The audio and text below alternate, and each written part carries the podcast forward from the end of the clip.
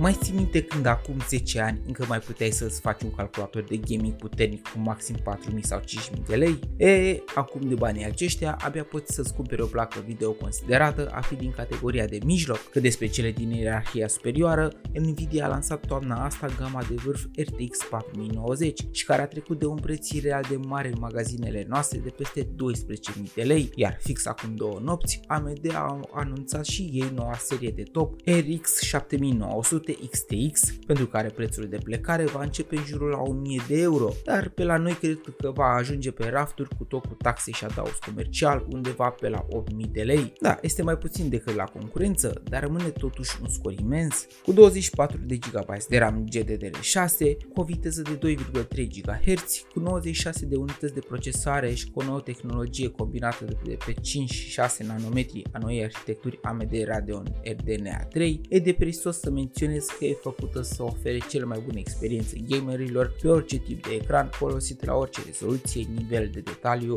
sau frame rate. Vremea minerilor de criptomonede începe ușor ușor să devină istorie, dar cea a streamerilor de jocuri și a creatorilor de conținut se află în plină desfășurare și pe zi ce trece această piață devine din ce în ce mai valoroasă. Un imbold special a avut și pandemia, care i-a îndemnat pe mulți din perioada restricțiilor să găsească modalități noi de a-și petrece timpul și de a câștiga și ceva bani suplimentar. Așadar, toți cei care se joacă, indiferent că e multiplayer sau campanii single player, vor să aibă cea mai bună experiență, iar cele mai noi titluri cer și cele mai puternice device-uri și uite așa, pe lângă jocurile care au depășit ele singure valori de peste 300 de lei pentru aparițiile cele mai noi, trebuie să scoți din buzunar sume frumușele pentru plăcile video care îți vor permite să rămâi relevant pe terenul de joacă. Apropo de jocuri, tocmai a fost lansat Call of Duty Modern Warfare 2, continuarea titlului din 2019, în care capitanul Price, alături de Ghost și de restul echipei sale din forțele speciale, trebuie să elimine un alt răufăcător mondial.